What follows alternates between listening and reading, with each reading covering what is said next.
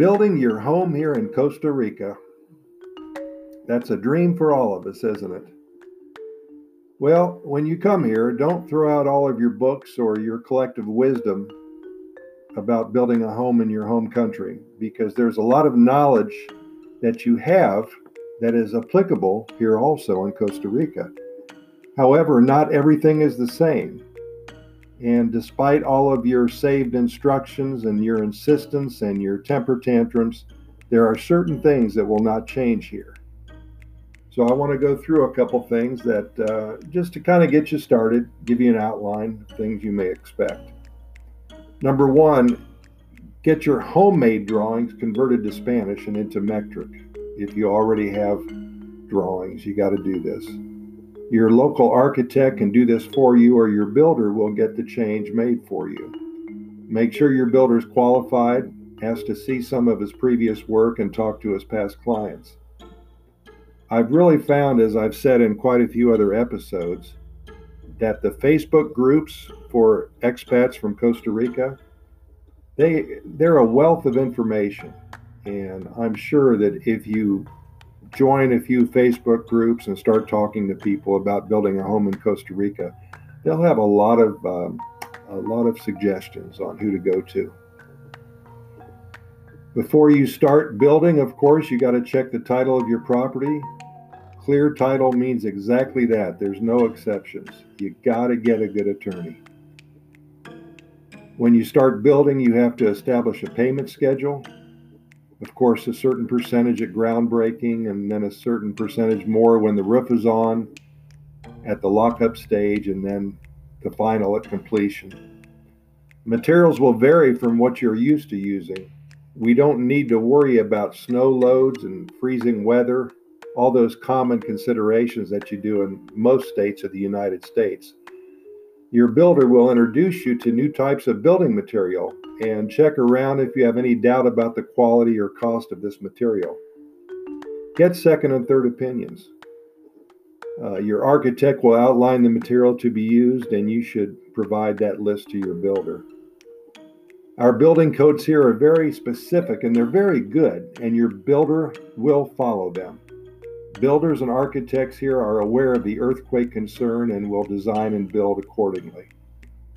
And then you need to establish in writing just what the builder is to build for you. Will the electrical or plumbing be covered, or this, or is this an outside uh, responsibility?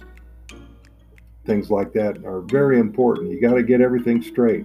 Put it in the contract before you get started, and establish how changes are to be treated.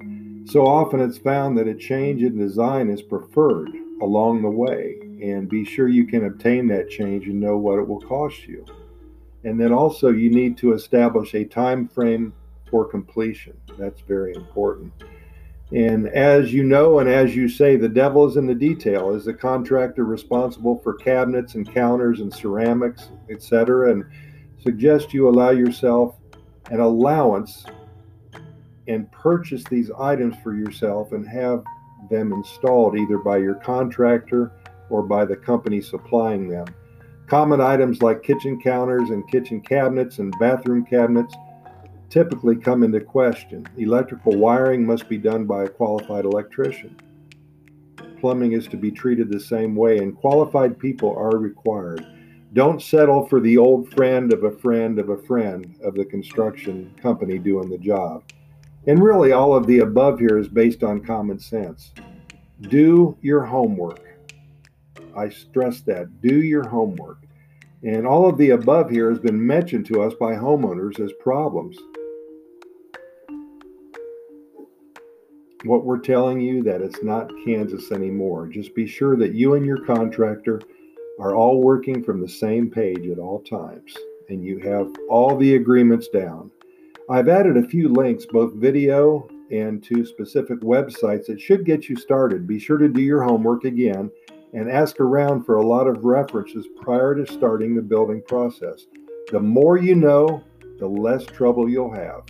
It's so important to surround yourself with people who you can trust. It's simple as that, just like anything else. Just like in the United States or in Canada, if you're building a house, you want to be able to get along with these people and trust these people. Well, it's a lot different in Costa Rica because you're an outsider. Sometimes these people think that, that the Americans have all the money in the world. And if there's a change, it's going to cost an extra $12,000. Ah, no problem, no problem. He'll agree with it. You got to be sure you got everything in order and your ducks are in a row. We invite you to listen to our other Costa Rica Pura Vida lifestyle podcast episodes. We hit on every topic imaginable regarding one of the happiest countries on the planet.